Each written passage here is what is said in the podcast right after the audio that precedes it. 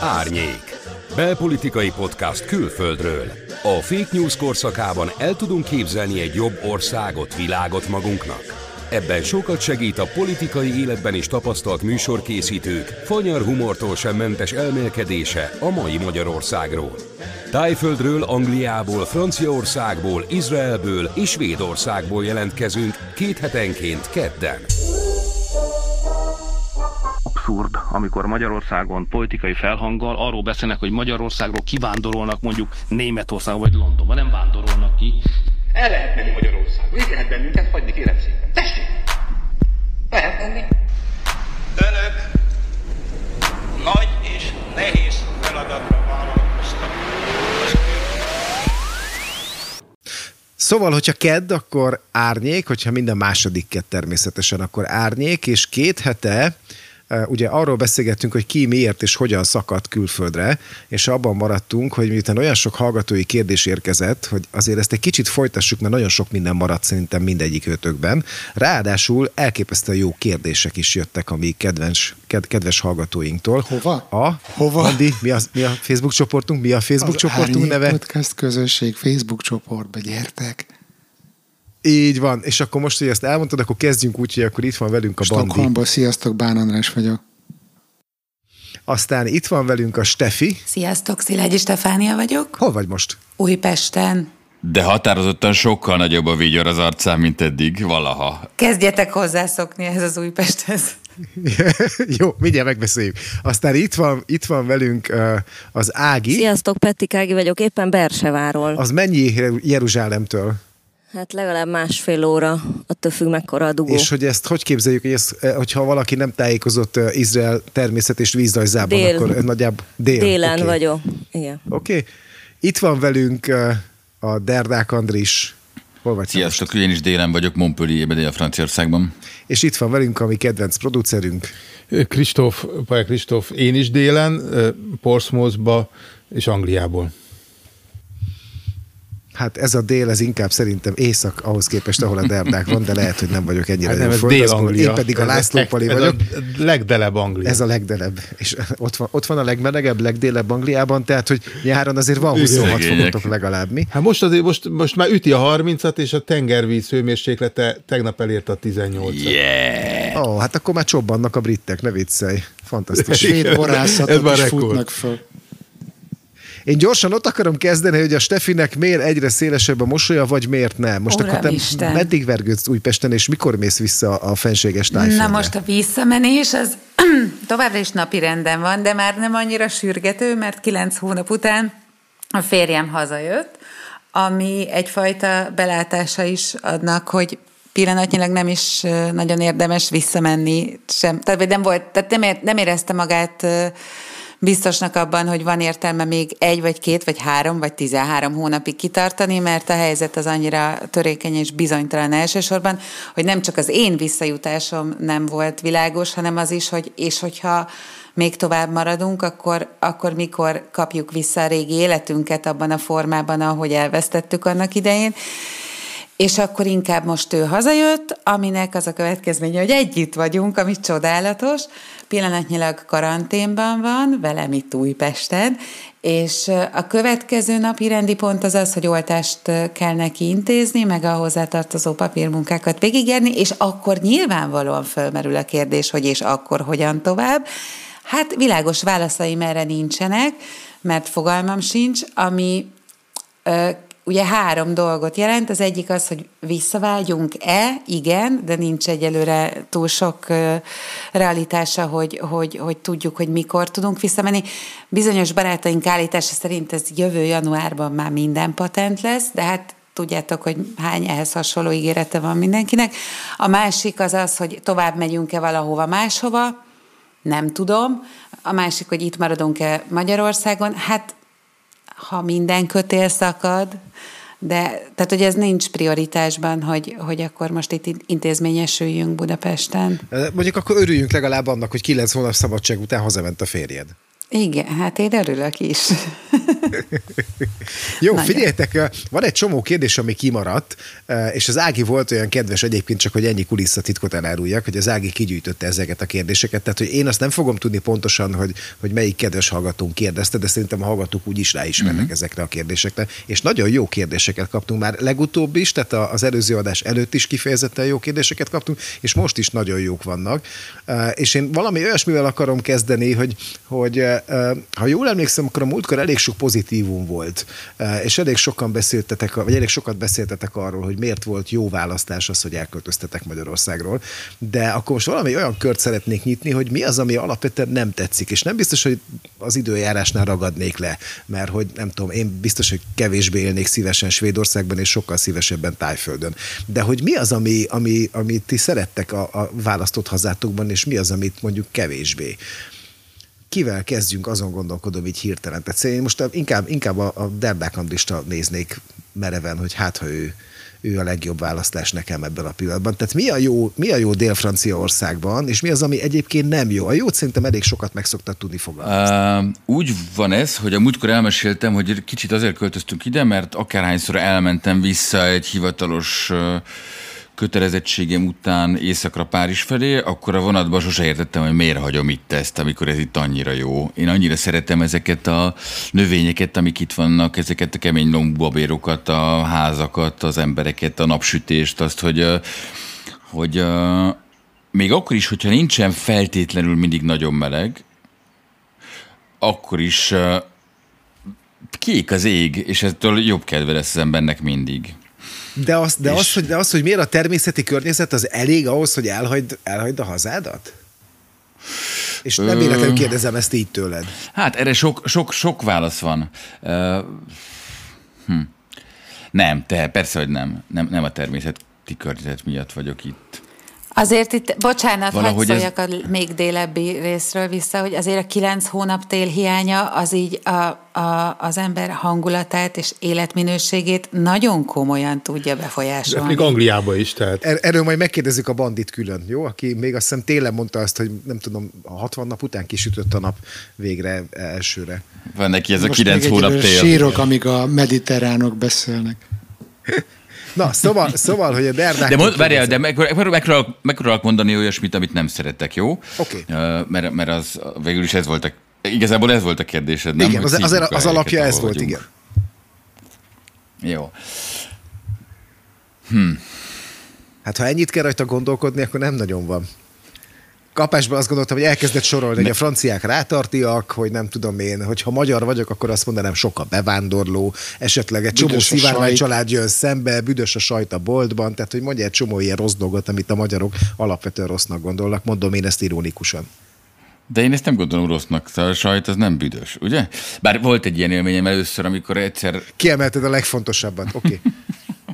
Egyszerű, amikor legelőször a csajommal 90-ben mondjuk Párizsba bevásároltunk sajtokból, és utaztunk a buszon, és velünk szembe ült egy dáma, és egy ponton nagyon kellemetlenül kérdeztem azt a szitút, ahol amiben vagyunk, és megszólítottam, hogy elnézést azt anyom, hogy nem mi vagyunk ennyire büdösek, hanem vettünk egy csomó sajtot.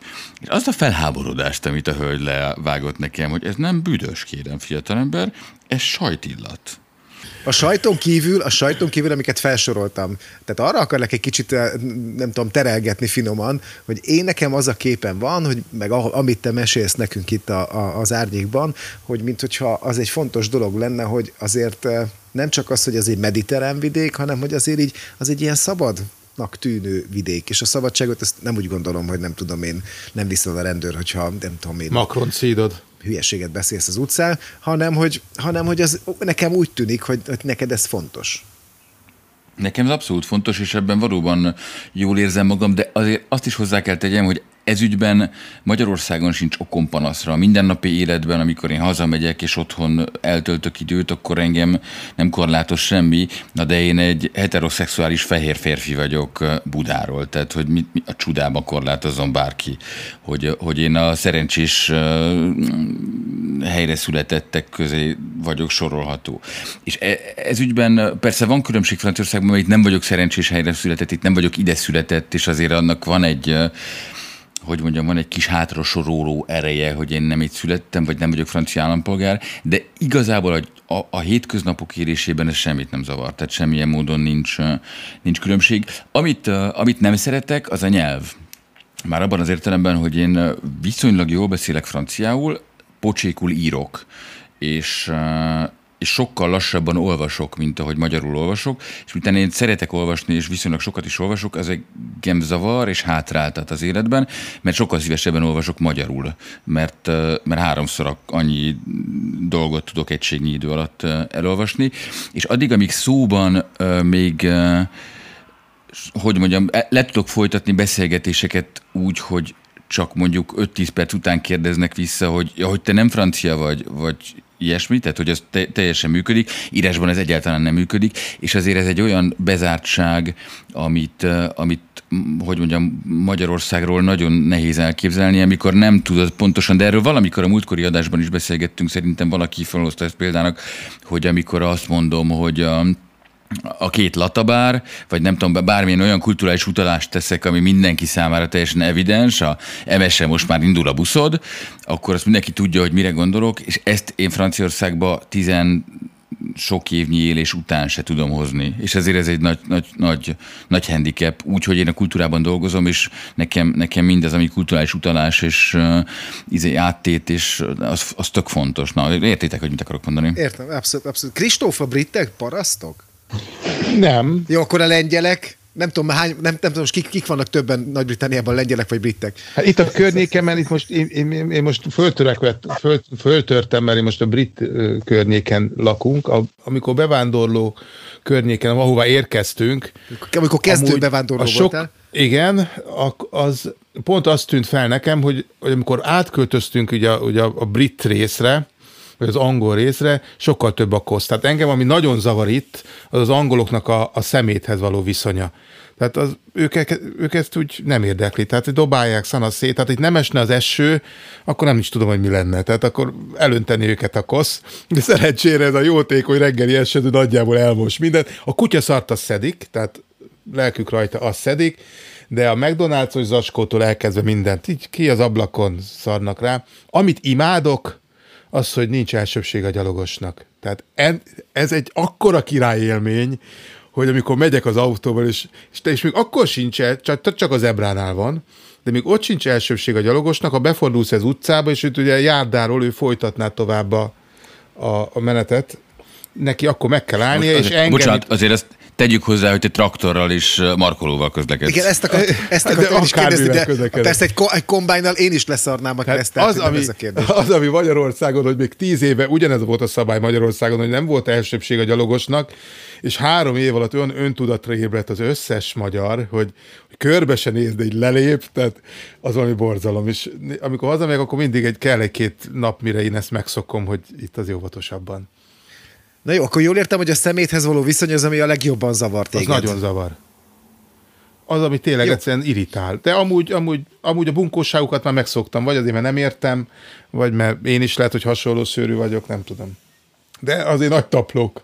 Akkor kérdezem az Ágit, hogy Ági, te, akinek ugye tulajdonképpen speciális a, a viszonya a választott országával, hogy te tudsz-e olyan dolgot mondani, amit téged igazán zavar Izraelben? Hát a mocsok az engem is zavar, mondjuk, de az Magyarországon is zavar eléggé.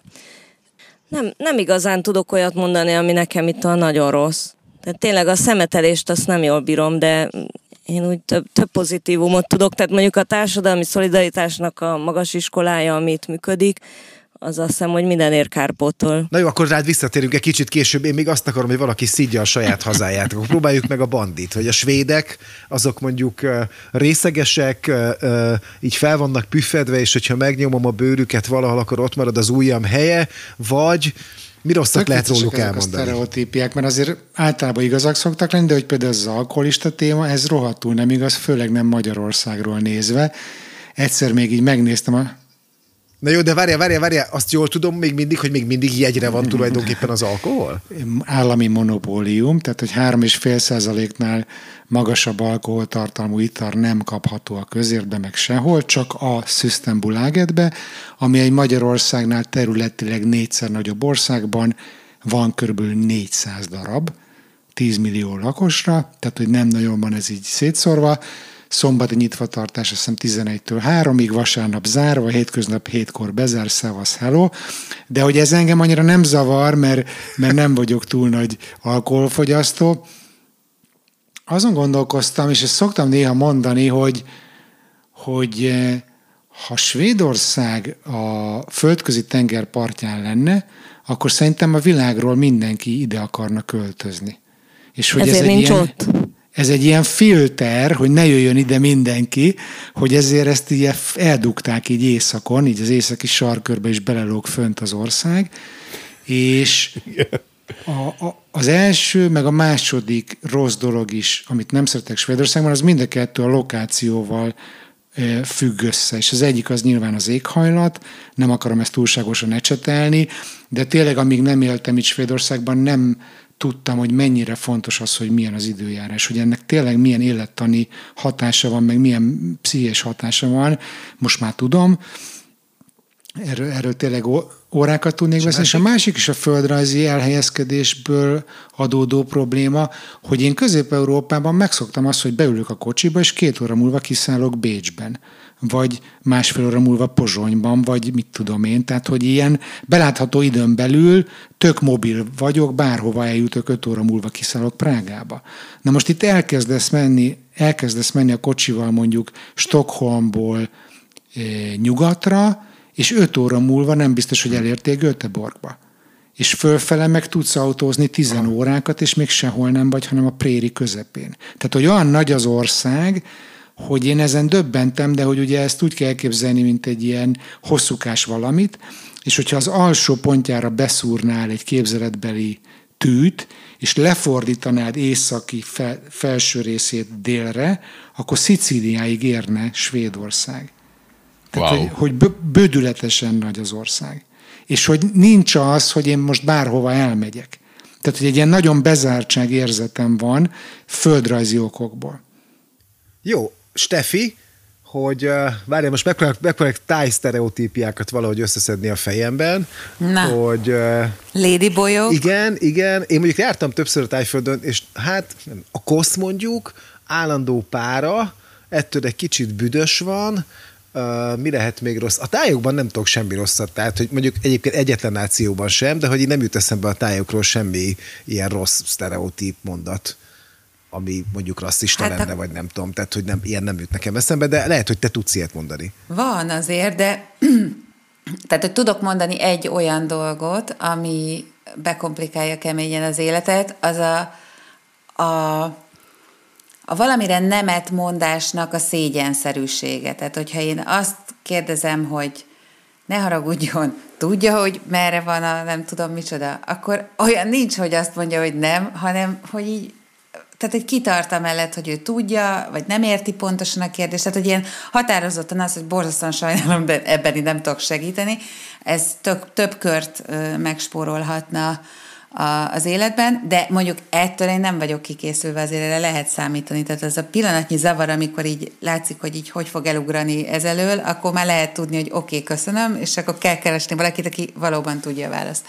De tehát, hogy ettől nem megyek a falnak. Ami, aminek a fal... Van-e valami, amit utálsz? Hát nézd, először is egy, egy katonai diktatúrát kell elképzelni, tehát hogy ezt, ezért nehéz rajongani, és egy, és, egy, és egy monarchiát, ami nem egyszerűen alkotmányos, hanem Istentől ered.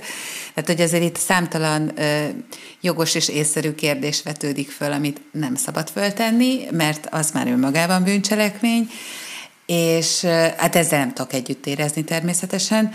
Akkor a másik... Na jó, de mondjuk olyan sokszor talán csak nem futsz bele abba, hogy nem tudom én, becsmérelnéd a királyt, és aztán nem tudod hol. Tehát, hogy azt gondolom, hogy Nézd, én nem, kevéssé találkozik az, ezzel a problémával hülye, az ember. Tök hülye kamaszok bajuszt rajzolnak a, a király ö, ö, plakátra, és akkor ők ezért börtönnel fenyegetve, aztán komoly korrupciós pénzekkel megúszva ezt. Tehát, hogy azért van ez. A- Ez Csak nem egy kis, szép. kis sztori, ami velem történt, hogy itt is ugye Igen? svéd királyság van, eh, amit én egyszerűen fölfogni nem bírok. Így a szocializmus csecsén nevelkedett gyermek nem bírja fölfogni ezt, hogy hogy létezik, hogy egy demokráciában királyság van.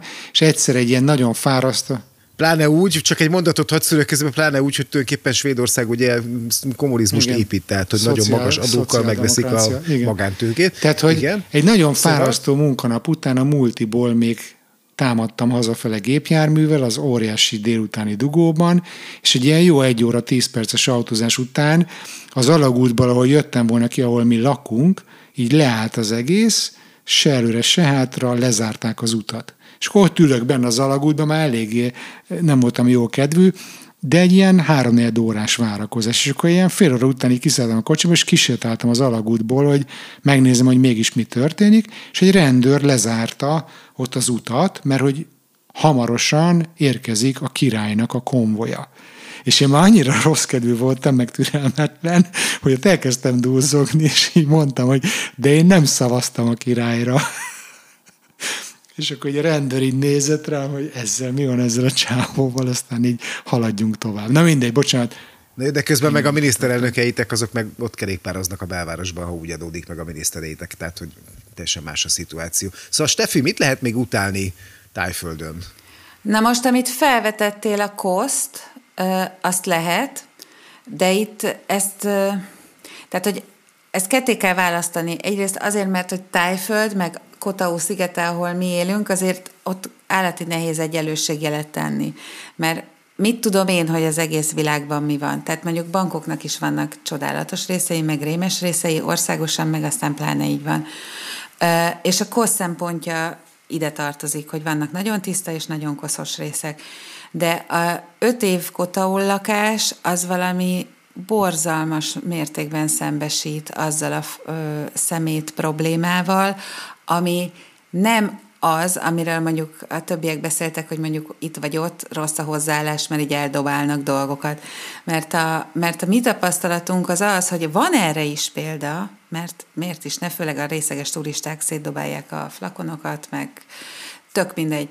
De nem az a baj, hanem azok, akik jó hiszeműen szemetest keresnek, ami nálunk tökre nem nagyon van, méghozzá azért nem, mert hogy amikor összegyűjtik a háztartási szemeteket, azzal se nagyon tudunk mit kezdeni, és akkor, ami még ennél is sokkal sújtóbb, az az, amikor a búváriskoláknak a, a dolgozói az egész szigeten, ez több száz embert jelent, ilyen rotációban csinálnak beach clean ami azt jelenti, hogy a kihordott hordalékszemetet, illetve a víz alatt a, a korallokra fennakadt hordalékszemetet kihozzák, bezsákolják, és akkor megy utána így a tanástalankodás, hogy akkor ezt így, és akkor most mi legyen ezzel a sok szarral. Ö, ami most egy kicsit jobb helyzetbe került, mert a, az önkormányzat vásárolt egy ilyen szemétkockásítógépet, ami ilyen gyors kötözős technológiával szabályos formára rendezi a szemetet, és akkor az egy hajóra kerül, és elmegy, és továbbra is az a kérdés, hogy és akkor mi lesz vele, nem tudom.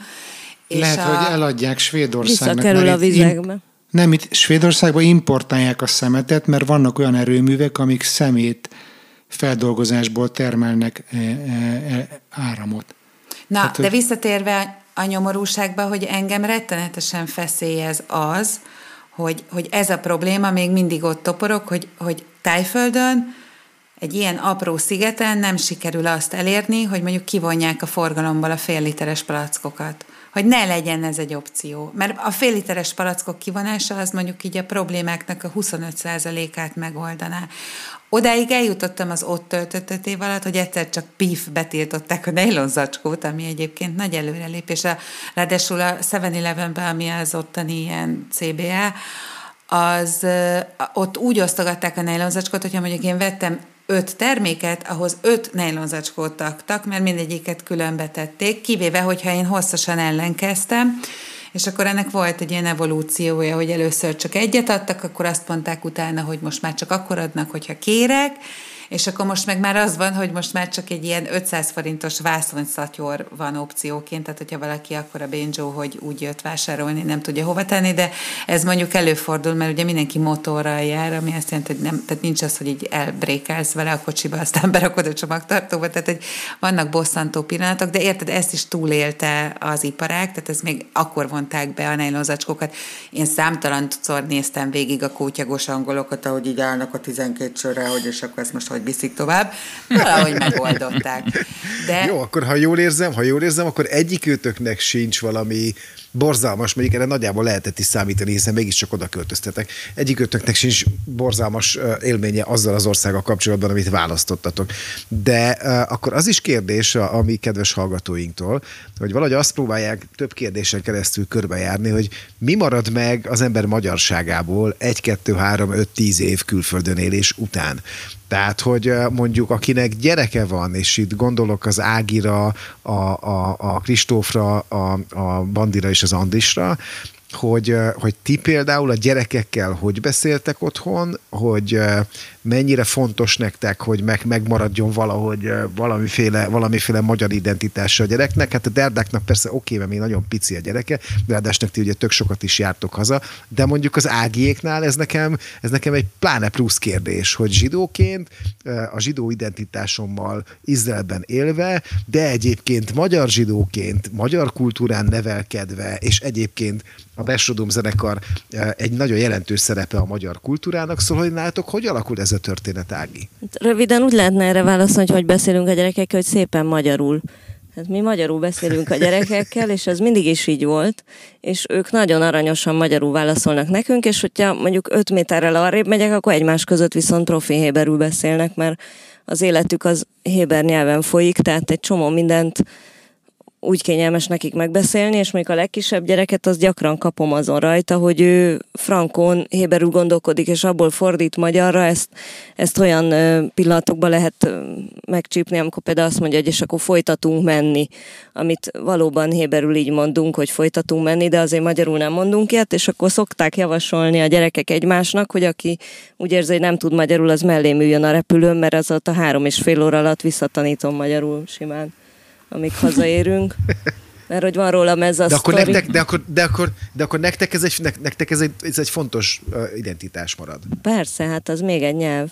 De amikor megérkeztünk Ivatisájába, ami egy magyar falu, ahol laktunk hat évig, akkor az volt rólam a sztori, hogy abban a pillanatban, amikor megérkeztem a kisboltba Mihály bácsihoz, akit Miska, Miska néven szólítottak az any, a szülei, és akkor ezt szépen kibogoztuk rögtön első találkozáskor, hogy hogy is hívhatták őt gyerekkorában, mert nem tudta felidézni, és akkor amikor megmondtam neki, hogy Miskának, akkor nagyon örült, hogy hogy bármikor megjelentem a boltba, akkor 70 pluszos korosztály oda sereg lett, és akkor bizonyos szavakra rákérdeztek, hogy hogy mondják magyarul, és frankon megtanult mindenki vissza az anyanyelvén. Tehát volt egy ilyen volt egy ilyen szuper képességem, hogy bárkinek a magyarját azt pillanatok alatt rendbe tudom hozni. Úgyhogy nekem és a híreken fontos, kívül, szerintem. És Ág, és a híreken kívül ö, ö, mondjuk olvasol-e magyarul ö, irodalmat, ö, nem tudom én, próbálsz-e filmet keresni az interneten, vagy bárhol, tehát hogy, hogy és odaadni a gyerekeidnek?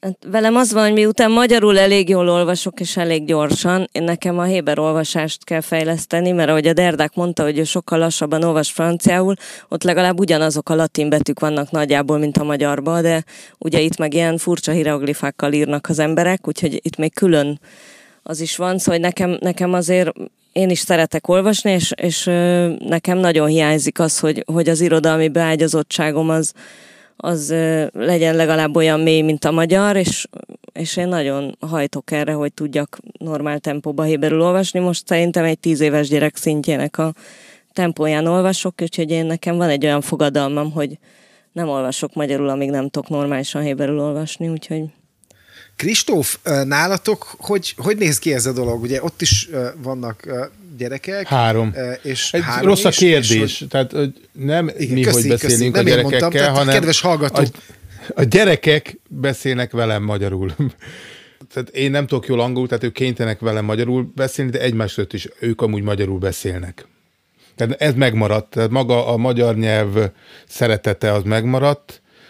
Azt fájlalom, hogy már ilyen a, a nagyokkal nem is, de a kicsinél azért ilyen történelmi kérdésekbe néha meglepődök, hogy nem tudja, mert nekem természetesnek tűnik, hogy, hogy a magyar királyokat, a magyar történelmi eseményeket azért illik tudni, de mivel, hogy ő, ő még akkor jött el, amikor még bizonyos dolgokat nem tanult, így, így ez neki nincs meg, és ez az én felelősségem és feladatom, hogy én ezeket próbáljam neki megtanítani és átadni, de érdeklődik és érdekli, minden gyereket érdekel Magyarország, a magyar történelem, a nyelv, a kultúra is.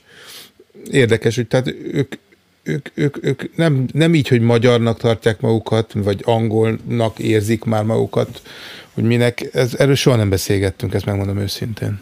Aha, de azért te viszont, akkor jól érzem, azon viszont nagyon dolgozol, hogy a gyerekeid megkapják majdnem ugyanazt, amit neked is sikerült Magyarországon. Kulturálisan és egyéb Pró- Tehát igen, próbálom, próbálom, próbálom betömni a hiányosságokat. Bandi, a svédek nél ez hogyan működik? Ti például, miután ugye a te feleséged Svédországba bevándorolt magyarok, Svédországban született magyar gyermeke, hogy te meg ugye innen mented, hogy enáltok abszolút, abszolút vicces ez az egész szitu. Igen. Szoktam így gondolkozni, hogy a lányom az hanyadik generációs bevándorló, mert hogy Honnan ezt számoljuk? Nem tudom, nem tudom összerakni, mert hogy a lányom Budapesten született, a feleségemtől, aki Stockholmban nőtt föl, magyar szülők gyermeke, de Magyarországon Várj, de a feleséged, de a feleséged Svédországban is született? Nem. A feleségem ugyanabban a kórházban született, ahol a lányom. Sote. Klinikák, és a feleségem három éves volt, amikor kikerült, ő itt nőtt föl, egy, egy ilyen furcsa identitással, mert neki a nevelőapja lengyel volt, anyukája magyar, és mindez Svédországban, tehát ők otthon svédül beszéltek emiatt, és akkor ugye ő, mit tudom én, 19 évesen költözött Magyarországra munka miatt, az operába, és akkor később összeismerkedtünk Budapesten, sokáig ott éltünk, és amikor született a lányunk, négy hónapos volt, akkor költöztünk ki. De a lányunk, amikor megszületett Magyarországon, akkor egyből svéd állampolgár is lett, mert hogy az anyja svéd állampolgár is. És hogy az volt az érdekes, hogy abban a négy hónapban, amíg otthon voltunk, Budapesten, addig a Dóri a gyerekhez svédül beszélt csak. És amikor kiköltöztünk Svédországba, onnantól kezdve meg magyarul beszélt a gyerekhez csak. Tehát, hogy, hogy azt mi eldöntöttük tudatosan, hogy, hogy itthon kifejezetten a magyart fogjuk erőltetni, és a Dóri is magyarul beszél csak a gyerekkel, mert különben nem fog rendesen megtanulni. Úgyhogy mi ezt nyomatjuk. De hát azért uh-huh. nálunk is van, amit az Ági mesél, hogy olyan svéd tükörfordítások vannak magyarra, hogy így röhögök, hogy milyen hülyeségeket mond a gyerek. Legtöbbször aranyos, és nem javítjuk ki, de azért úgy egy picit így próbáljuk terelgetni, hogy ezt mégis hogy kéne mondani.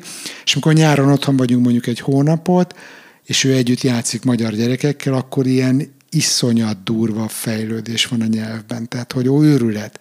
Mert azt azért tudni kell, hogy külföldön élve csak a család, az nagyon limitált, hogy miről beszél magyarul. És a gyereknek, ugye ez a konyha nyelv, csak az van meg. Viszont amikor otthon van, és másokkal is van, akkor így egy ilyen teljes univerzum kinyílik neki, és nagyon gyorsan szívja föl a tudást, és ezt így mindig örömmel látom. Ja, nálunk körülbelül egy hét az a tapasztalat, hogy az átállás, tehát nálunk a nyarakat otthon töltik, szintén a gyerekek, és körülbelül egy hét után már teljesen flottul beszél a kicsi is magyarul, tehát akkor abba hagyja ezeket a fordítgatásokat, szóval jó pofa figyelni, hogy, hogy, a, hogy az agy hogyan alkalmazkodik a nyelvi dolgokhoz.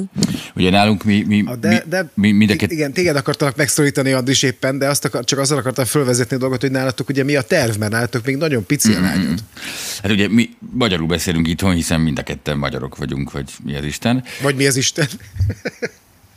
Most kezdi a gyermek a, az ősszel, a, itt iskolának hívják az óvodát, de hát szóval a, a, a, a kicsiknek való intézményesülést, és hát mi kezdetek kezdetétől franciául nézetünk vele meséket. Mert az a szókincs, ami a mesékben van, az nekem ugye nincs megérthető módon, hiszen én nem gyermekkoromban tanultam meg ezt a nyelvet. És emiatt egy csó mindent ért, és ma iszonyú cuki volt, találkoztunk valakikkel a játszótéren, és sétáltunk haza, és akkor találkoztunk egy bácsival, aki az utcán szerelt valami holmit, egy ilyen autó autók terelésére szolgáló baszt, ami így lemek fölmegy a, a, az aszfaltba, és akkor most már az teljesen világosan érti, hogy ha megkérdezik tőle, hogy hogy hívnak, akkor arra tud válaszolni, hogy ő Eszter, és akkor jöttünk el a bácsitól, a szerelőbácsitól, akivel ott haverkodtunk, és akkor fölnézett rám, apa, egyre több dolgot értek franciául, meg tudok is mondani.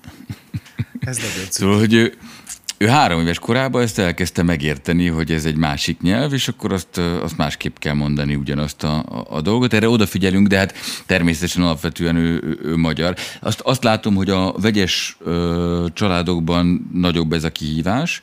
Ott van mindenre példa, ahol az egyik francia, a másik magyar, ott uh, egyébként általában a magyar vesztése szokott állni egy idő után, amikor az iskola elkezd is bedarálódik a, a gyerek, mert akkor az élmények nagy része, a haverság nagy része, a szókincs nagy része az, mint amit a Bandi mond, hogy, a, hogy limitált azért az otthoni szókincs, és ezzel szemben az intézményi, az iskolai, és sokkal nagyobb, ott, ott, ott el szokott veszni a, a magyar, ezért vannak olyan családok, ahol kifejezetten csak és kizárólag magyarul beszélnek otthon, és aztán egy csomó helyzetben meg egyszerűen átcsúszik a kényelembe, hogy azt mondja nekem a hétvégén voltunk valakinél barátolni, innen egy száz kilométerre Rodeszben, és ott azt mondja nekem a srác, hogy akkor állt át a franciára, amikor az úton átmenni veszélyes volt, és rákiabálni a gyerekre, az franciául tized másodperceket jelent a megértésben, tehát ott már akkor nem, nem nyelv a probléma, hanem a túlélés, és akkor azt inkább a, a szóval a kényelem az elviszi ilyen, ilyen módon a,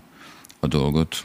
Csak még azt akartam hozzátenni, hogy még nálunk volt egy ilyen eh, anomália, hogy mi kilenc évvel ezelőtt egy évre költöztünk ki Svédországba, és én azonnal elkezdtem multiba dolgozni, angolul, és hát nekem egyáltalán nem volt tervbe, hogy én megtanuljak svédül, mert hát most egy évre minek, angolul dolgozom, otthon magyarul beszélünk. És ugye lett egy csomó svéd, illetve más nemzetiségű barátunk, tehát amikor társaságban jártunk, akkor angolul beszélgettünk. És a svédek annyira illedelmesek, hogy volt ilyen, hogy az ovis apukákkal elmentünk sörözni, képzelj el 15 svéd apukát, és mivel én voltam ott külföldi, mindenki egész este angolul beszél. Igen, hát ez Franciaországban nem tud Most, előfordulni. Igen, igen, tehát, és Magyarországon is nehezen, tehát, hogy... De most a nem angol anyanyelvű országok közül ez a svéd mindig a top háromba van, hogy, hogy a legjobban angolul beszélő nemzetek, és hogy szeretnek nagyon angolul beszélni, és amikor gyakorolni kezdtem a svédet, és látták, hogy béna vagyok, akkor ők örömmel angolra váltottak. Én megmondtam, hogy bazd meg, én nem fogok megtanulni svédül, próbálkozom, hagyjám el. Csak hogy amit akartam az egészbe kihozni, hogy ez, hogy a gyerek társaságban angol nyelvi környezetben van, amikor a mi társaságunk van, illetve a YouTube-on nézegeti a nem tudom miket, meg a Netflixen angolul, hogy emiatt mondjuk úgy megtanult a gyerek angolul, mint a húzat. Tehát, hogy így nem figyeltünk oda, és egyszer csak kiderült, hogy ő végignéz egy IT-t angolul és mindent ért. És akkor elkezdtük tesztelni, hogy angolul elkezdtünk neki utasításokat adni, hogy Emil, menj ki egyszer konyhába, hozd ki az almalevet a frigiderből, gyerek föláll hozzá. Uh-huh. És akkor mit öt éves a gyerek, érted? Hmm. Tehát, hogy így nagyon durva, hogy hogy tanulnak meg a gyerekek nyelvet, és én ezt nagyon irigylem tőle. Uh-huh mindent megtanulnak, nem csak a nyelvet, azt mindent is. hozzáteszem. Mindent is. Stefi, tőled azt uh-huh. szeretném megkérdezni, hogy, hogy uh, ugye neked francia állampolgár is a férjed, Közben azt is tudjuk rólad, és most már szerencsére otthon van, és most már azt is tudjuk ugye rólad, hogy viszonylag sokfele járkáltál a világba, és hogy neked ez, ha én jól érzem, de lehet, hogy ezt egy kicsit felnagyítom magamban, hogy neked ez egy életforma, és ez egy ilyen nagyon régen eldöntött dolog volt, hogy te szanaszét mászkálsz a világban. És hogy az a kérdés jön ehhez, és nekem ez érzésem rólad, és akkor az a kérdés jön ehhez, hogy neked mi a viszonyod ahhoz, hogy, hogy magyar vagyok? Hát igen. Köszönjük szépen, akkor megyünk is tovább. Szóval...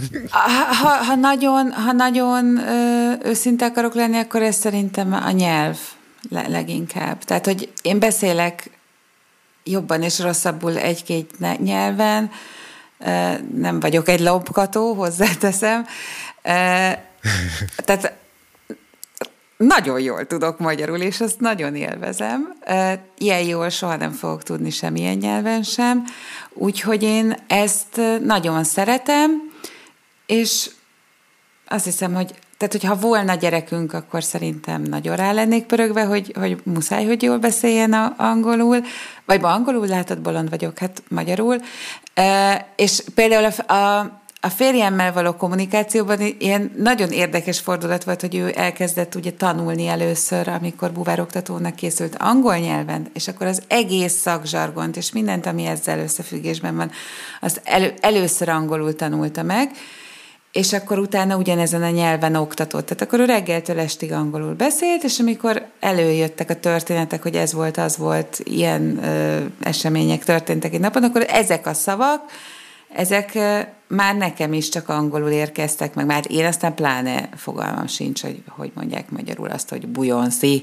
Hát tehát, hogy ezek nem olyan szavak, amik így nap mint nap előkerülnek, hogyha ha amúgy nem vagy búvár. De ti otthon milyen nyelven beszéltek? Na és akkor van, van, van, voltak azok a szituációk, amikor ilyen nagyon búváros őrületbe csapott át, amikor ő valamit nagyon el akart magyarázni, vagy történetet, vagy egy, vagy egy jelenséget, vagy akármit, és össze-vissza mondta, tehát félig magyarul, félig angolul, mert hogy ő se ismeri ezeket a szavakat magyarul, és akkor így hirtelen úgy megértettem azt, amit egyébként őszinte lefáradással néztem más családokban, vagy, vagy, vagy ilyen külföldre szakadottakban, hogy, hogy, hogy elkezdenek hülyeségeket beszélni, és össze-vissza beszélni több nyelven, e, és akkor rájöttem, hogy hát ez annyira könnyen megtörténik, hogy szinte észre se veszi az embert, hogyha új ismeretanyag érkezik. És aztán uh-huh. utána én is ebben a marhasságba kerültem bele, mert hogy ráadásul én a többiekkel ellentétben én nem olvasok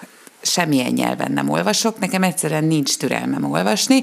Az én hóbortom az az, hogy vagy hangos könyvformában, de még ennél is jobban szórakoztat az, hogyha előadásokat hallgathatok. És akkor egy, a, a, Tájföldön töltött időben nekem szokatlanul sok szabad időm volt arra, hogy hallgassak, és igényem is volt, tehát az, ami másnak az olvasási igénye, az nekem a hallgatási igényem. És viszont azok a témák, amik engem érdekeltek, azok kizárólag angolul voltak. És először is én is nem, nem, nem, nem épült ki a magyar szókincsem, és Viszont volt úgy, hogy hetekig rá voltam csavarodva néhány dologra, és ezer előadást meghallgattam, és akkor úgy el voltam fáradva, hogy az Istenit neki, miért nincs egy magyar tartalom, amiből ezt a témát végighallgathatnám összeszedetten, legalább tudjak okosan gondolkodni magyarul a szavak használatával együtt, meg minden. Tehát ilyen, ilyen értelemben a, a nyelvvel kapcsolatban vagyok a legnagyobb magyar, tehát nem, és nem kötök kokárdát március 15-én. Ez szuper, amit te mondasz, mert bocsánat, csak nekem az, éppen ez az egyik biznisz ötletem, hogy magyar hangos könyveket akarok csinálni. Szegény Abszolút csak ennyit akartam mondani, hogy, hogy ez nekem megerősítés, amit mond. Én itt a magyarság érzetre, én pont, pont ezért haragszom most az ottani helyzetekre, mert, mert ugye nagy magyarkodásba kiírtják a, a, a magyarságot.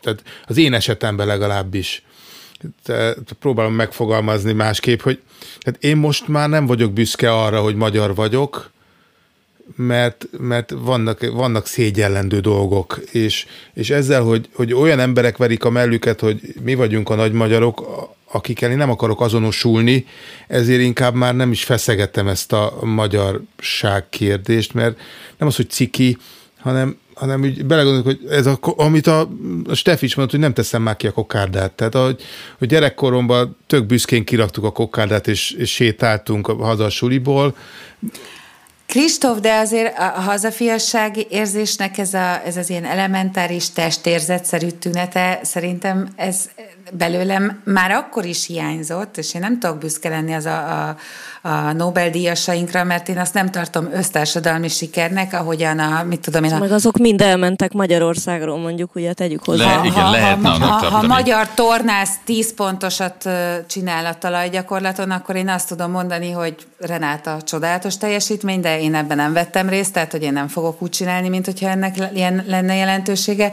De van egy olyan uh, dimenziója, még a magyarságomnak, amit én megélek, hogy, hogyha, hogyha vannak magyarok, akik kérdeznek vagy segítségre szorulnak, akár online, akár pedig a közértben balfaszkodnak, akkor én oda szoktam Hát menni. meg. Nem mindig osztatlan a siker, mert a legtöbbször a frászt kapják, de mert tudod így azt gondolják, hogy na itt aztán senki nem tud magyarul. Hmm, na mindegy, de, de, de hogy én ezt szoktam érezni, hogy, hogy, hogy hogyha valakinek a, a magabiztosságát egy kicsit tudom azzal növelni, hogy így megnyugtatom, hogy minden rendben van, és segítek neki. Volt, volt, voltak ilyen Facebook csoportok, ahol megtaláltak engem, hogy ők most készülnek, és hogy egy három hónapos gyerekkel lehet-e kapni bébi ételt. Hát mondom neki, hogy aranyom, én nem tudom, de megmondom neked, utána nézek, Lehet. és akkor lefényképeztem Lehet. neki, hogy milyen márkák vannak, és akkor megnyugodott. Szóval Ilyeneket megcsinálok a honfitársaimnak azért, hogy boldogok Én legyenek. érdekes, hogy én, én meghallok magyar szót a Lidlbe, vagy a Aldiba, én fordulok és sávot váltok. Tehát nem a, tehát az a baj, hogy annyira, annyi sok keserűség van bennem, am, hogy amikor eljöttünk, hogy ez a keserűséget még nem volt időm itt a hat év alatt feldolgozni, és ez, ez így szépen így ül bennem. Több napsütésre van szükség. Ez így ül bennem, aztán lehet, hogy eljutok oda, mint a Bandi, hogy, hogy túl tudok ezzel lendülni, mert ő most már úgy érzem, hogy már túl lendült ezen a ponton, de azt szerintem a Bandi is ugyanúgy megélte ugyanezeket, mert pont valamelyik podcastjébe a halottnak a kócsba, vagy a Bezzeg a svédek. Igen, eddig kimaradt, eddig kimaradt a Bezleges keresztül. védekben pont ezt elemezte, pont ma hallgattam, és majd szétvetett az ideg, hogy hallgatom az ő podcastjét, és a hülye üzeneteivel egyfolytában szétcsicsekte a, a, a, a podcastet, de gondolod, hogy üzenek neki, hogy most hagyd abba, mert nem tudlak meghallgatni. Andris, Andris, te, mint akit úgy szoktam mindig emlegetni, az egyetlen egykori politikus, ami persze nem igaz, mert hogy tulajdonképpen a Kristóf is volt polgár- polgármester, de hogy és akkor te hogy állsz ehhez a, ehhez a hazakérdéshez? Nekem a... Nem jól. Úgy de, de konfúz, konfúz a dolog. Nekem a, a, ami izgalomba hoz hír, az mindig magyar hír. És mindig elolvasom a franciát, de soha nem érzem igazán a sajátomnak, hanem azt mindig egyfajta elemző távolságtartással kezelem, ami érdekel, foglalkoztat. Elolvasom minden nap a Le Monde-ot, meg a nem tudom, Libét, inkább a Le Monde-ot, de a, a Telexen és a 444-en is, nem tudom én, tehát hogy a, a hazai sajtón azt mesélem el, Magyar az Ani, hang. a, azt mesélem, a magyar hang, igen, köszönöm. Azt mesélem el Anitának, a franciát csak a kevésbé mesélem el. Azt beépítem, mert a mindennapjaim része, mondjuk amikor elhangzik ez a podcast kedden, akkor a, már például nem lesz kiárási tilalom, és nem lesz maszkviselés. Az fontos információ, azt kell tudni de nincsen hozzá érzelmi közöm, nem jut eszembe, hogy az Orbán Viktor vagy a Macron azért rendelkezett úgy, mert az neki az jó lesz majd, és ő nyilván azért szivatja a melegeket most éppen, mint ami Magyarországon zajlik, és roppant kínos egyébként olvasni a, a francia sajtóban, mert az ő fia a szakdolgozatát annak idején a melegházasságokról írta. Ez a, ez a fajta beágyazottság, ez hiányzik nekem, és ezért nem, nem érdekel annyira, nem, nem az enyém annyira, nem, nem, nem értitek, hogy, hogy nem, nem, nem élem át annyira azt, amit itt olvasok hírt, mint amit otthon olvasok, és az egy nagy, nagy kettő, hogy itt, itt megtörténik velem, tudomásul veszem, az meg, az meg megmozgat, megérint. Kicsúsztam belőled egy ilyen apró hírecske, hogy ezt tudjuk biztosan, hogy Orbán Gáspár a melegházasságokról írta a szakdolgozatát? Ezt most csak ilyen Hát zárójel, van a-. Én nem tudtam. Fönt van, a, a, fönt van a, az egyetemi, ö, tudod, a szakdolgozati list, Lajstromban. A, meleg, Viszonylag ritkán böngész, szóval Azért, azért került elő, mert az én doktori iskolám, ahova járok, kiadott egy nyilatkozatot, amiben elítéri ezt a törvényt, és mindenkit biztosít arról, hogy az ELTE szociológia doktori iskola az továbbra is nyitott marad mindenféle kisebbségek uh, Meleg ágya lesz. me- melegágya, így köszönöm szépen. Kisebbségeknek. Köszönöm, és akkor e, emiatt aztán elkezdtek jönni a reakciók, és az egyik első az ez volt, hogy, uh, hogy hát egyébként ott is volt érintettség, vagy, vagy micsoda. Az elég ritka, hogy nincs érintettség, és valaki rá van feszülve valami ilyesmire, mondjuk. A Kristófhoz akartam mondani, hogy azért a magyarságodat azt, azt ö, elég jól megéled az, hogy csak összekovácsoltad ezt a magyar nyelvű csoportot itten, amit keddenként mások is hallgathatnak, szóval ezért ez van ilyen igényed. Ja, tényleg ez lehet, ez ilyen tudatalatti. Ez, ez, volt, ez volt kérdés, és majd rá akarok, rá akarok csúszni majd még erre is, hogy hogyan jött létre ez a podcast, de hogy még az Ágit meg akarom kérdezni mindenképpen arról, hogy, hogy és, és neki mit jelent a magyarság. De szerintem ezt pedzegettük már a múltkori adásban is, Nézd, nekem a, a, a magyar nyelvhez van egy elég szoros viszonyulásom, tehát nekem mindenképpen a magyarságomat a leginkább a magyar anyanyelvvel szoktam megélni. Teljesen ellentétben, ellenpontjaként a derdáknak, ami mindig előkerül, az, az van, hogy engem az itteni hírek sokkal jobban megmozgatnak és érdekelnek, mint az otthoniak. De, de, de most nálatok azért kifejezetten ez, turbulensak az élet. Hát elég izgi, de mondjuk sose volt unalmas.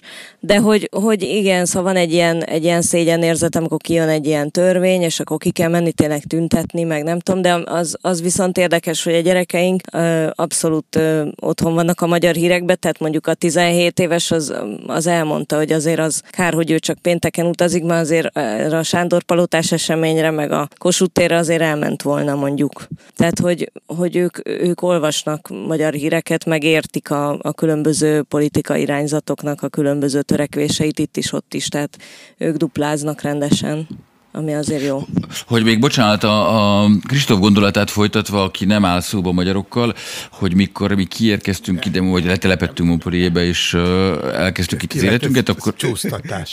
jó, jó, jó. Én is, így, én, is, én is így mondtam volna. De, de, de most már érted, hogy miért nem állok szóba magyarokkal? most nem, de ha bejönnek, de, de ha elhívják őt, hogy megszerelje a különböző kis gépeket, akkor biztos oda megy és megszerelje. akkor lengyelül beszél. Igen, de akkor lengyelül beszél, az Szóval biztos. akkor, akkor még Viv volt, nem nem Facebook 10 évvel ezelőtt, és akkor én rákerestem, hogy kik a magyarok Montpellierben, és azt gondoltam, hogy én leszek az egyetlen. Ez képest volt majdnem száz. Én azoknak egyenként írogattam 11 évvel ezelőtt, mindenkit megkerestem, csináltam egy magyar KED nevű ö, csapatot, ami azóta is létezik, és csináltam egy Facebook oldalt neki persze. Igaz, Tehát, hogy, hogy téged a... már nem hívnak Christ... meg oda, mert azért magyarok. Nem, az, nem az, tudod mi a vicces? Hogy amikor mi elmegyünk innen, akkor megszűnnek az összejövetelek, és amikor visszajövünk, akkor mindenki boldogan újra találkozik, de csak akkor, hogyha én elkezdem megszervezni, fölteszem, hívom, izé. Szerintem Andris, figyelj, szerintem lehet, hogy ígéretes karrier várna rád a rendezvényszervezésben. Igen, igen. Nem mondod. Hm. Hm. Ezen gondolkodj el, mert úgy tűnik van hozzá egy kis érzéket. Tehát vagy annyira erőszakos, hogy az emberek, akik utálják egymást ezek szerint, hiszen nem találkoznak, amikor nem vagy ott, azok mégis a kedvedért összeülnek, összejönnek egy helyre. Nem, mert akarnak segíteni a magyarságodat, hogy tudjad ápolni. Elmesélhetem én is a magyarsághoz fűződő viszonyomat, ami lehet, hogy hosszú lesz és bonyolult. Azért hagytalak a végére.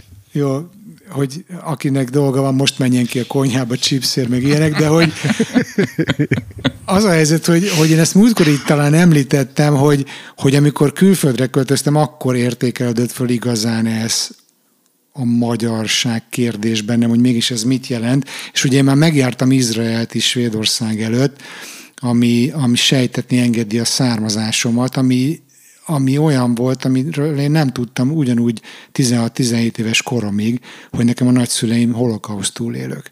És hogy én abban a furcsa helyzetben vagyok, hogy Magyarországon lezsidóznak, Izraelben lemagyaroznak.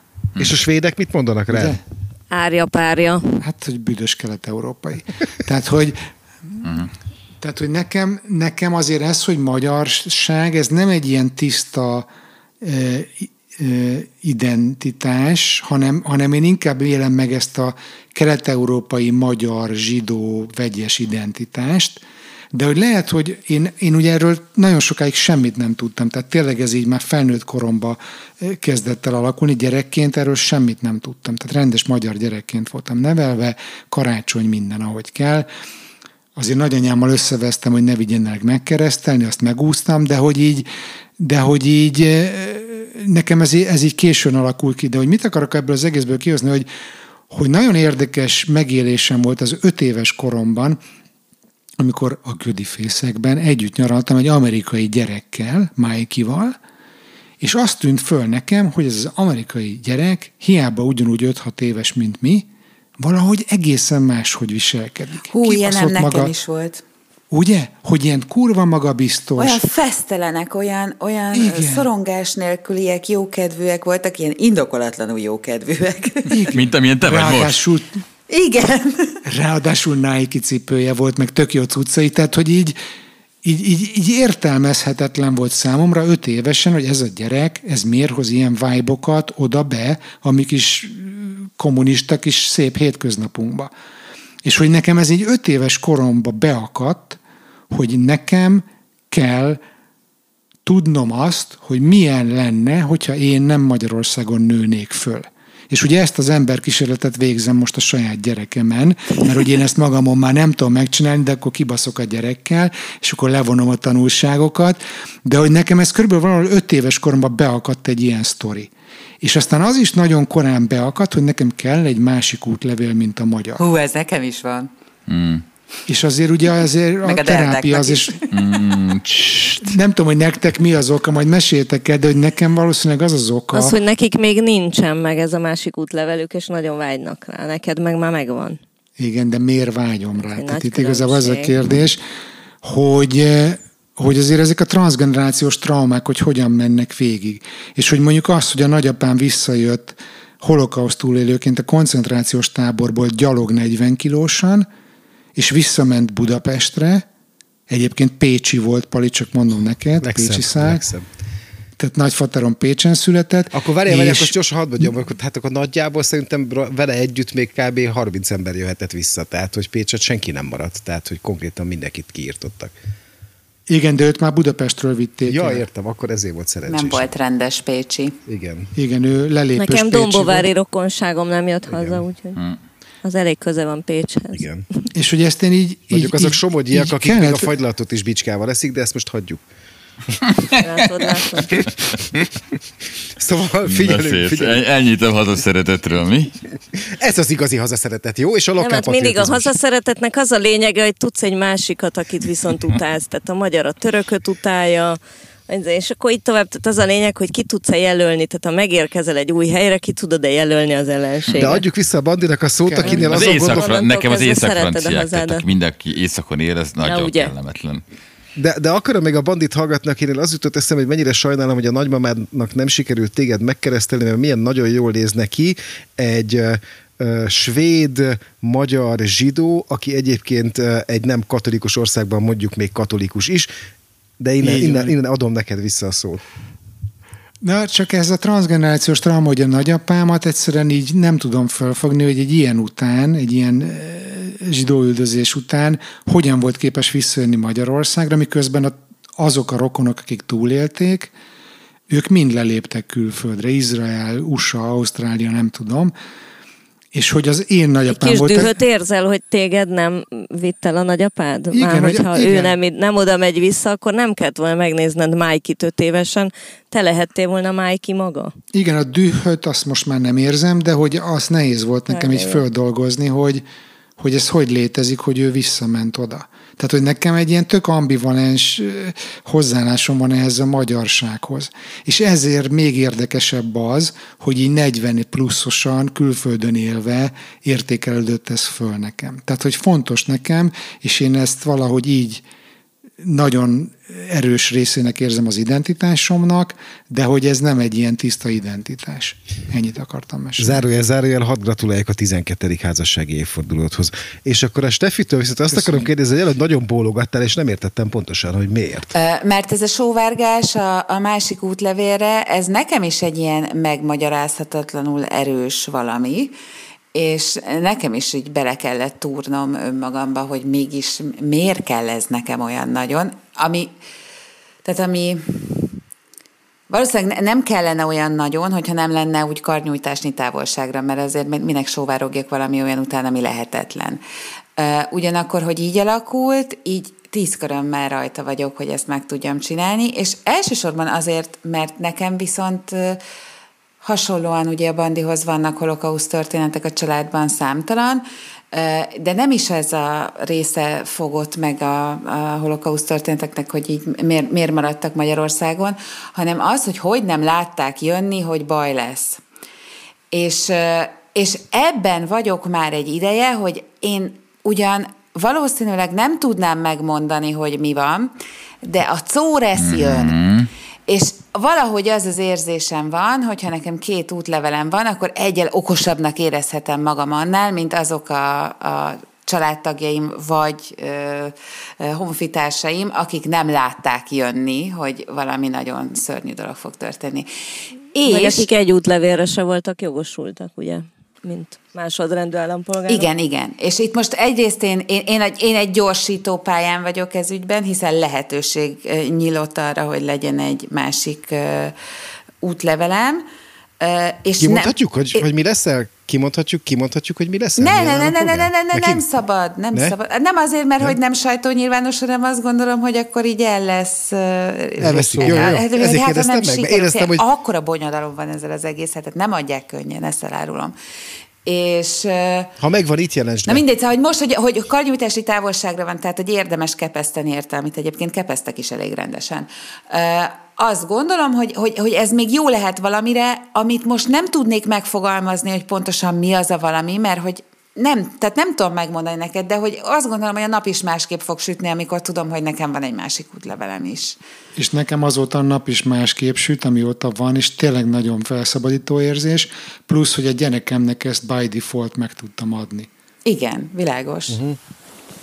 Azon gondolkodom, hogy ha jó, és milyen jó, hogy nem, bocs, milyen jó, hogy nem a magyar útlevelért kell kepeszteni, azt kb. nem lehet megszerezni a magyar állampolgárságot, csak hogyha ilyen kötvényt tudsz vásárolni. Uh-huh. Szerintem nettó pénzkérdés. Igen, ezt mondom. Erről tudnék mesélni, Ági, például az Izrael, amikor volt ez a Fidesz kampány, hogy a határon kívül uh-huh. reket magyaroknak adjuk oda a magyar állampolgárságot, akkor mondjuk nekem a már Izraelben született rokonaimnak azért a Tel Avivi ügyvéd nagyon szépen elintézte. Van egy csomó ember, akinek van, van ilyen lehetősége, tehát mondjuk Izraelben minden második ember különböző állampolgárságokat gyűjt be, a portugál, a lengyel, a magyar, stb.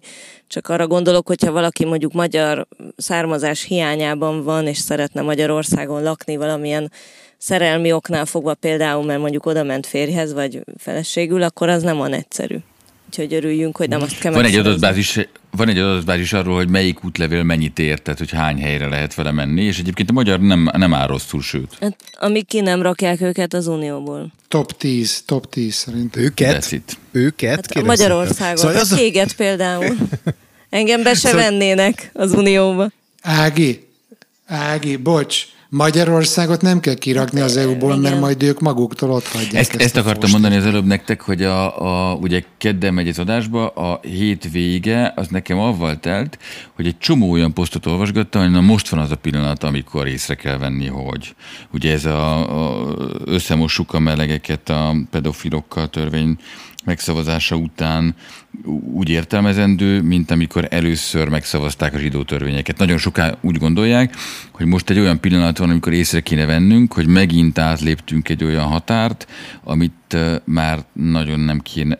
Szóval igen, a, a amit az előbb valamelyik kötök mondott, hogy mikor kell elindulni. Uh-huh. Igen. Stefi. Hát az a baj, az a baj, hogy én nem, tehát hogy én, én nagyon szomorú vagyok emiatt a törvény miatt, de hogy nem látom ilyen sarkosan, viszont azon, vagy nem tudom, hogy látom-e ilyen sarkosan, lehet, hogy csak nem merem kimondani, viszont azon gondolkodtam, ahogy így mondtátok a történeteiteket, hogy tulajdonképpen uh, ha nagyon egyszerűen akarom megfogalmazni, akkor azt érzem, hogy azért éltek mindannyian külföldön, mert vagy generációsan, vagy személyesen ért benneteket valamilyen nagyon súlyos trauma vagy csalódás Magyarországgal kapcsolatban, és az szerintem egy nagyon érdekes felismerés lehet. Nekem ez eddig nem esett le ilyen nyíltan és, és direkten. De én ezt nem veszem magamra, amit mondasz, mert én nem azért mentem el élni máshova, mert ez így lenne, az maximum az útlevél sóvárgást magyarázza, mm-hmm. ha, ha, csak úri jó kedvemben. É, egyetértek, én, én sem. Jó, oké, oké, oké. Akkor figyeljetek, izé, laza kérdés. Ki milyen zenét hallgat? Kivel kezdjünk? Szerintem kezdjük az Ágival, mert szerint ott nagyon Nálunk nagyon egyszerű a helyzet, ott volt a, kérdés, ott, volt a kérdésbe, ott volt a kérdésbe zárójában, hogy a besodromon kívül, és mindenkit szeretnénk megnyugtatni, nálunk otthon nem lehet besodromot hallgatni, sőt, semmilyen olyan produkciót nem lehet hallgatni, amiben a Gergő aktívan részt vett valaha. Ki az, aki ezt Úgyhogy, Ó. Hát ő maga nem szereti ha. önmagát hallgatni. Mondjuk ezt már át tudom érezni, mert bármit írok, nem szeretem elolvasni magamat újra Tehát mindig... De az árnyékot szoktad hallgatni. Hát nagyon nehezemre De miattad, és Andris? Szóval így rá kell készülni. Tehát, hogy nem, nem Én nem tudom, jól. én azt gondolom, hogy ha az ember elég De- tehetséges, akkor simán vissza tudja hallgatni magát. De mindegy, ebben most nem menjünk bele, ez csak így közbevet. Most egy ilyen narcisz, Igen, hát narcisztikus sajnos Gergő nem elég tehetséges ehhez. Úgyhogy, úgyhogy nálunk az, hogyha Gergő kihúzza a lábát, akkor abban a pillanatban besodromot szoktunk hallgatni természetesen mindannyian, de nálunk mondjuk elég sok népzene megy, bolgár, román, és mondjuk én nagyon szeretem a manelét, ami a román mm, pop, mm, hát ilyen népzenén alapuló pop, tehát nem olyan, mint otthon a lakodalmas, mert mondjuk az szar, hanem hanem azért annál egy kicsit eszesebb cucc. Ez Szóval a én fanfár, fanfár, az- hogy, hogy, Fanfare hogy, hogy, hogy mondják ők? Igen, igen, De például hát az ők, az, nem? ők népzene, nem, ők nem popzene, ők nem? népzene, de hát a pop kategóriában nem sorolnám őket, de, de igen, mondjuk Csokarliát is. Tehát az összes román, bolgár, ezek Mhm. jöhetnek uh-huh. mind. Sőt, a görögből, ami nem taverna, azt nagyon szeretem. Most egy új, új tájegységet fedeztem fel a görög zenébe, Epiroszt, amit nagyon most rá vagyok állva, és viszonylag sok klasszikus zenét szeretek egyébként hallgatni. Bach és Mozart a kedvenceim, ilyen titkokatok.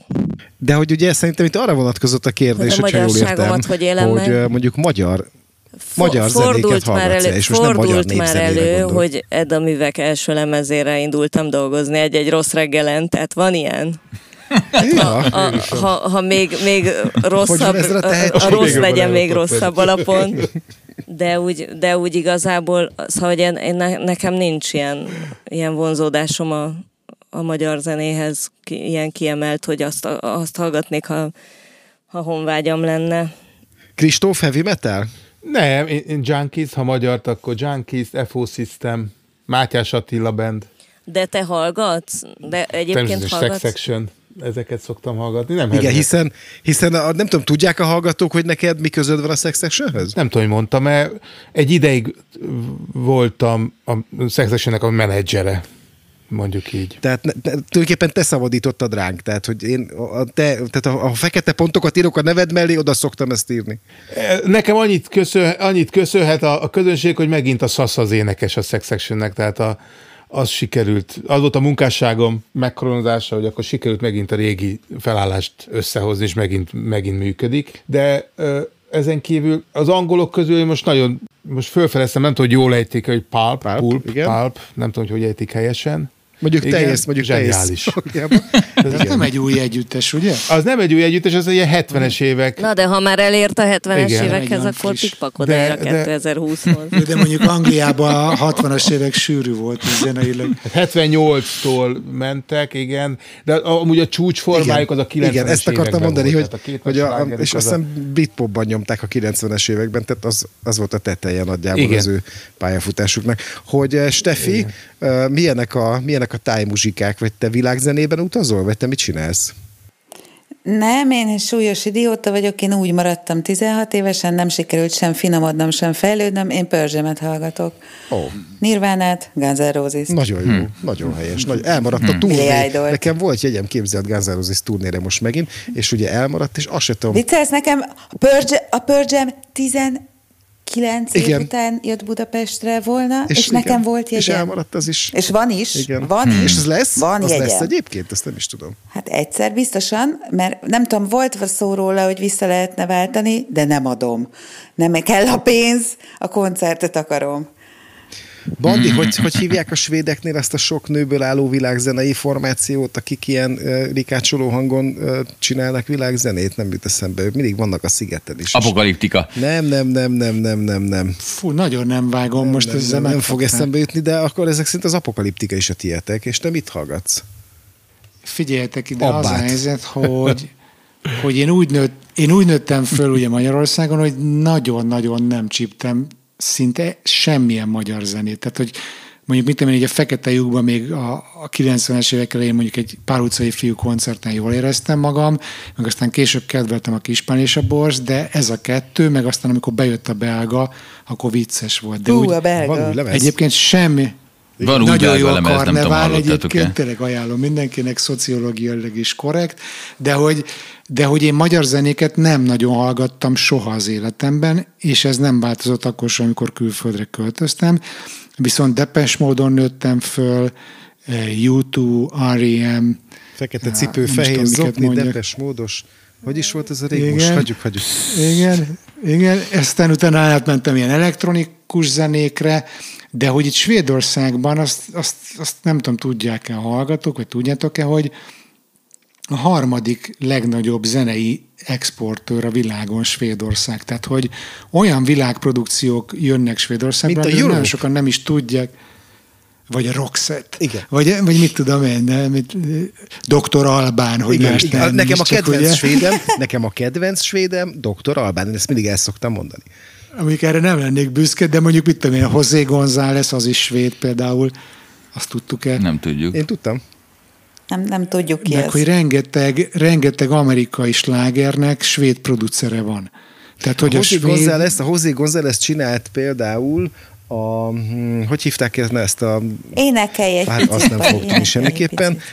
Megcsinált, egy, hát most ebbe bele, belekavarodtam, hogy hívják azt az orvost, aki egy sorozat volt, azt hiszem 8 évad, tudod, Dr. ilyen bottal Alban. járt. Dr. House. A Dr. House-ban volt a José Gonzáleznek egy száma, ami pedig egy, kinek a feldolgozása volt, Michael York, mibe, mibe kinek az énekese. Á, Lehet, nagyon rég elvesztettem a fonalat ebbe a történetbe. Talán a hallgatók meg ír, írjátok meg az Árnyék Podcast közösségbe, léci, léci, léci. Lehetne nektek bejön majd. Na de hogy itt egy ilyen sötét téli időszakban felfedeztem izlandi Jú, azok jók, azok súlyosan jók, azok és nagyon nagyon, jók. Nyomasztás. Nem, nem nyomasztás, ilyen Repülés. éteri lebegés, nagyon durva lebegés, Elszállás. és a kedvenc videóm a Youtube-on egy 24 órás, három részes videó, amikor egy buszra felszerelnek egy kamerát, körbe mennek Izland szigetén, és ez egy ilyen izlandi űrzenével aláfestve, Signal Ross, vagy hogy Jól ilyen- sejtem, hogy némi szerhasználatot így. én már nagyon rég nem használok semmit, tehát hogy ezt full tisztán imádom nézni, bármennyit tudom nézni, nagyon jó trip. Tehát mindenkinek Azt, ezt azt, ajánlom. azt akkor gyorsan mondom nektek, ezt nem tudom, tudjátok-e, és tök- eltérünk a témától, hogy ez Izlandon miért ilyen, miért ilyen erős a zeneipar szintén, mert az van, képzeljétek, ö, az van képzeljétek, hogy a, a, az izlandi állam azt mondja neked kisdiáknak, hogy bármilyen hangszert akarsz használni, akkor nem csak a képzésedet ö, segíti és fizeti, hanem kapsz hangszert tokkal, vonóval mindenestül. Tehát, hogy ha te nem tudom, villanygitározni akarsz, akkor nem csak a villanygitárt fogod megkapni, hanem hozzá a legjobb erősítőt, és hozzá a legjobb pedálokat, és a minden effekt, minden izén, nem tudom, és csak az a dolgod, hogy állíts elő minél több zenét. De lehet, hogy Kristóf ebben jobb. Ja, ja nem, én az, az, integetsz. az Áginak integette. Áginak integet, aki közben megy be, Ja, mert az Ági helyett valami itt hagy, itt hagy minket, koncertre, itt elindult látjuk. gyalog. De Elindult még nem. Szóval, hogy- köszöntett. Nem, én akkor Izlandon én a légitára szavaztam volna. Szóval, hogy szóval és csak azt mondja az izlandi állam, hogy állíts elő minél több muzsikát, és akkor képzétek, az van, hogy időszakonként neves, hozzáértő szakemberekből álló zsűri leül, kiválogatja a legjobbakat ebből az irdatlan mennyiségű zenéből, és azt mondja a kisdiákoknak, hogy na, te nagyon tehetséges vagy, belé teszünk még pénzt. És akkor megint van egy kör, és ez van valami négy vagy öt kör. Állj! De ez az előadó művészetet erősíti, vagy a szerzői oldalt? Ö, mi- minden, mind, a, mind a két részét, mind a két részét. Lőjetek le, hogyha ezt egyszer elmeséltem Egyébként már, pont- de amikor egyszer Izlandon utaztunk és megérkeztünk a legészaki pontra, akkor már este 11 óra körül volt, és miután tudták rólam, hogy én egy kulturálisan nyitott és érdeklődő szakmabéri vagyok, ezért kinyitatták nekem a helyi népzenei múzeumot, ahol az igazgató fogadott minket, mondom este 11 óra körül járunk, kicsit ő már kapatos volt, tehát elakadtak az angol szavak itt de megmutatta az egész gyűjteményt, ami kettő darab hangszerből állt.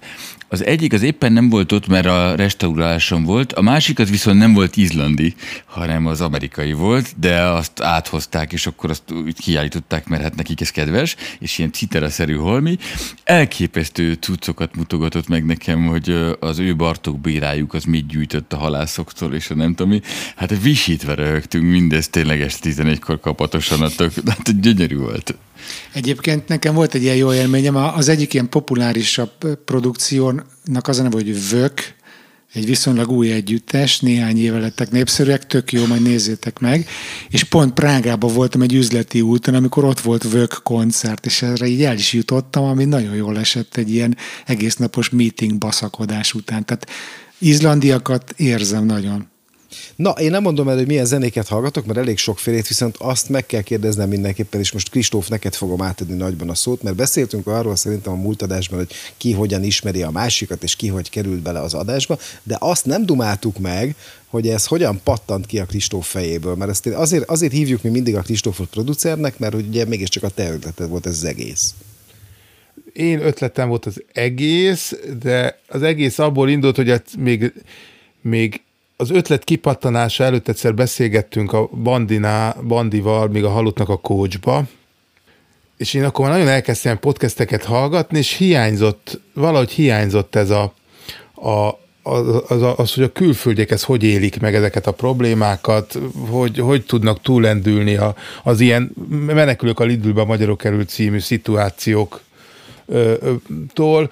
Akkor ment még a klubrádióban ment egy valami műsor, ahol, ahol, ahol a külföldi magyarokkal beszélgettek, de az, az is úgy, úgy ellaposodott, és akkor mi beszélgettünk a, a Bandi, vagy mi lenne, hogy egy ilyet csinálnánk, ő azt mondta, hogy oké, okay, akkor én közben pont a Derdákkal volt valami ö, riportműsor a klubrádióba, ami úgy, úgy felkeltette a figyelmemet, akkor én megkerestem a Derdákot, ő is azt mondta, hogy oké, okay, akkor a Der... De ti ismertétek -e egymást, Andris? Nem. Nem.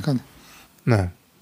Uh-huh. És akkor... És ugye várjál, és akkor várjál, Andis, de akkor te, és ha jól emlékszem, akkor te úgy kerültél a klubrádióba, szerintem azért volt veled interjú, mert előtte én csináltam veled 24-re egy nagy interjú. Így, volt, így Tehát, hogy, akkor, hogy én is becsatlakozzak. Igen, akkor, akkor, akkor az András ajánlotta a Stefit, hogy, a, hogy valami érdekes fotós csajjal volt valami interjú valahol, és akkor, hogy akkor kikeresse meg én vagy ő, és akkor mondta, hogy ő megkeresi, akkor ő megkereste, akkor ő így, így került Ági? A, a Stefi, az Ág, Ágit is a Derdák ne. hozta, igen.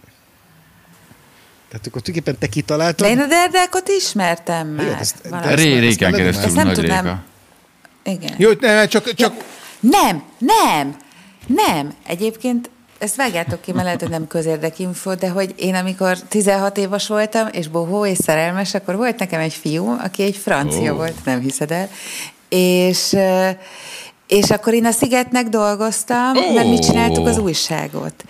És a, és a, a, a, hát a Rékával. És aztán ö, ugye jött a fiú, akinek volt egy rockzenekara, és mondta, hogy én nagyon szeretne fölépni a szigetet. És mondom, ne aggódj, ismerek egy csomó csávót ott majd. És akkor azt hiszem, hogy a, hogy, hogy a Müllertől kérdeztem még, hogy is. És akkor most itt, a, vagy itt van egy tök jó francia zenekar, hozzáteszem, fogalmam sem volt, hogy milyen zenét játszak, a csávó gitáros volt, az isteni volt, de hogy az egész zenekar mit csinál, azt nem tudtam. És akkor mondta, hogy hát itt van ez a Derdák András, megadta a telefonszámot, hívjam föl, hogy az egyik színpad az a banán színpad, és akkor a banán színpadon lesznek francia előadók, milyen jól fog passzolni, menjenek az én, tehát az én barátom az játszonat. És akkor én fölhívtalak, meg így oda mentem a színpadotokhoz, mondtam, hogy hozok egy francia zenekart, és tök rendesen azt mondta, hát ez szuper, akkor jöjjenek, és fel is hívták. Én amúgy a... De figyelj, Bocs, hogy Pali, te ismerted a Derdák Andrist? Én úgy ismertem a Derdák Andrist két részről is, hogy volt egy baráti társaság, amin keresztül ismertem, ez a, a, a Galambos Péter nevű barátunk, aki Galamb néven és szinkron színészként és minden egyébként fut Magyarországon. A főcímben meghallgathatják. Igen, és hogy igen, és, és ő mondja a főcímünket, és ezúton is köszönjük neki, ezt el is felejtettem, hogy ő, ő, ő mondta fel a fantasztikus főcímünket. Szóval, hogy én szerintem ott találkoztam először az Andrissal, és közben az is van, hogy a feleségeink pedig egy időben voltak gyakornokok a klubrádióban. És akkor... És tök jó barátnők És voltak. tök jó barátnők. És szerintem most is tök jóban vannak, csak most sokkal ritkábban találkoznak, hiszen ti elmentetek ebből a gyönyörű országból, mondjuk azt, hogy sajnos. Szóval, hogy mi, én, én így ismertem a derdákot, de szerintem ezt a múltkor nagyjából végigfociztuk, és hogy én rajta keresztül kapcsolódom teljesen hozzátok, és az is nagyon vicces egyébként, hogy én a legközelebbi pont az az Ági, mert az Ágit már ismeri a feleségem, hiszen ő már interjúzott a Gergővel egyszer, eh, valahol itt Budapesten az Ágiéknál, de hogy én személyesen az Andrison kívül egyikőtökkel sem találkoztam még eh, fizikai valójában, még úgy sem, hogy hát a Stefi idáig eh, ugye fér nélkül Újpesten volt, és akár meg is tehettem volna, de hát gondoltam tiszteletben tartom én a férjet, úgyhogy nem. Úgyhogy, úgyhogy ez nagyon, az, az majd egy érdekes, az majd egy érdekes érdekes találkozás lehet, hogyha, mert ugye azt a hallgatóknak hogy- Hogyha találkozol a férjével? nem, nem erre gondoltam, hogy azt egy érdeke, az egy érdekes lesz, mert ezt erről beszélgetünk a, a mi saját pici chat csoportunkban, hogy majd nyáron majd lesz egy pont, amikor elég sokan itt lesznek Magyarországon, és sokan majd összefutunk. Én azt például nagyon várom, hogy ez milyen lesz, amikor majd személyesen is dumálunk, és nem csak ilyen heti, heti vagy két heti egy-másfél órákban, és nem csak chat csoportban. Az Na, hát Ágit mondtuk, hogy hogy ismerjük az Ágit, vagy hogy került ide? Derdák hozta. Ez Ágit a Derdák ajánlotta Mindenkit a. Derdák hozott. Ez a Réka, ez az ökoanyú Réka? Igen. Mert én a Rékát meg, meg már nagyon régóta ismerem.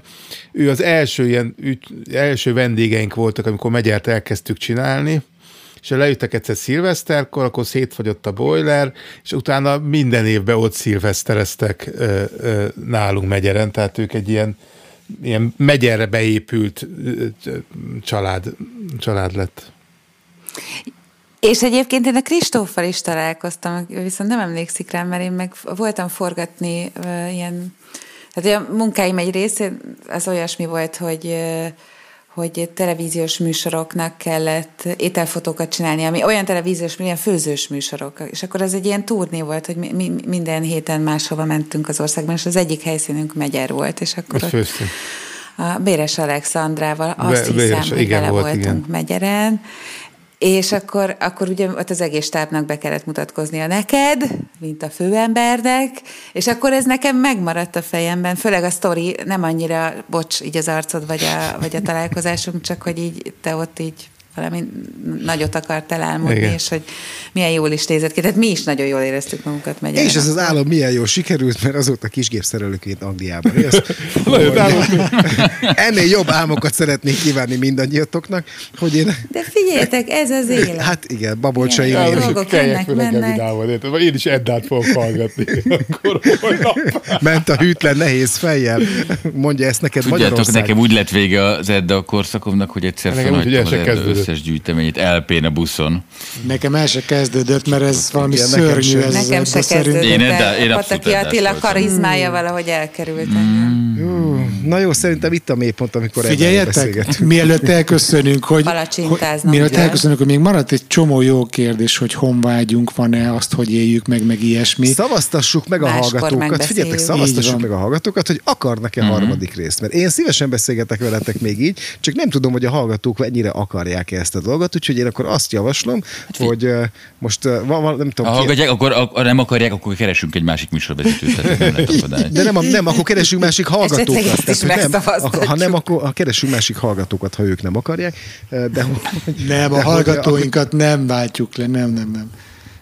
Most mondta, most mondta a Derdák, hogy hát akkor ez lesz a megoldás. Szóval akkor csináljuk ezt, hogy kiírjuk a, az Árnyék Podcast közösségbe, hogy ki az, aki hallgatna még egy részt ebből. Azt viszont előre kikötöm, hogy ötöt nem csinálunk belőle, tehát az kizár dolog, mert akarok még, ak- már annyi minden fontos dolog történik szerintem itthon is, meg a világban is, és annyira érdekel a véleményetek erről, például a, a, a, erről a homofób törvényről, a, a nem tudom én, a magyar autópályák kiszervezéséről, és még, és még, és még nagyon Ha sok nem térdelünk le a foci meccsen, amit Pontosan, Európa bajnokságot pontosan. Magyarországon terveznek, és pont akartam mondani, hogy milyen királyok vagyunk, hogy az EB közepén csinálunk egy olyan aktuál műsort, amiben egy szó nem esett erről az egészről. Én nekem volt egy pici, nekem Az, volt egy és pici, mennyire helyes Nekem ez volt egy így. pici Így, így. megingásom, mert, mert valahogy úgy akartam azt a részt, hogy mennyire vagytok még magyarok, valahogy úgy akartam felvezetni, hogy akartam mondani egy meccset, és hogy ott sírtatok el. Tulajdonképpen, ha jól látom, akkor bármelyiket mondhattam volna. Ezt ugye kedden fogják a nézők hallgatni, tehát én most, vagy a hallgatók hallgatni, én most megelőlegezem, hogy bármelyiknél mondhattam volna, hogy sírtatok el a végén, de hogy épp ezért nem mondtam, mert nem akartam sportot. Viszont itt a vége, azt mondom nektek, jó? Jó. Köszi. Nagyon Köszönjük köszönöm. szépen. Köszönjük szépen, akkor hallgassatok minket, és lájkoljatok minket minden csatornán, hogy még egyszer mondjuk a Spotify-on be tudjunk kerülni az első 15-be, mert ez milyen jó volt, és hogy most volt ugye két hete egy éves a műsor, és akkor még találkozunk két hét múlva is, és szavazzatok az Árnyék Podcast közösség, közösség csoportban arról, hogy legyen a harmadik rész arról, hogy ugyan ki ez a sok szerencsétlen külföldre szakadt magyar, aki itt osztja az észt ebben a nagyszerű műsorban. Szavaztok! Sziasztok! Ciao. Hello.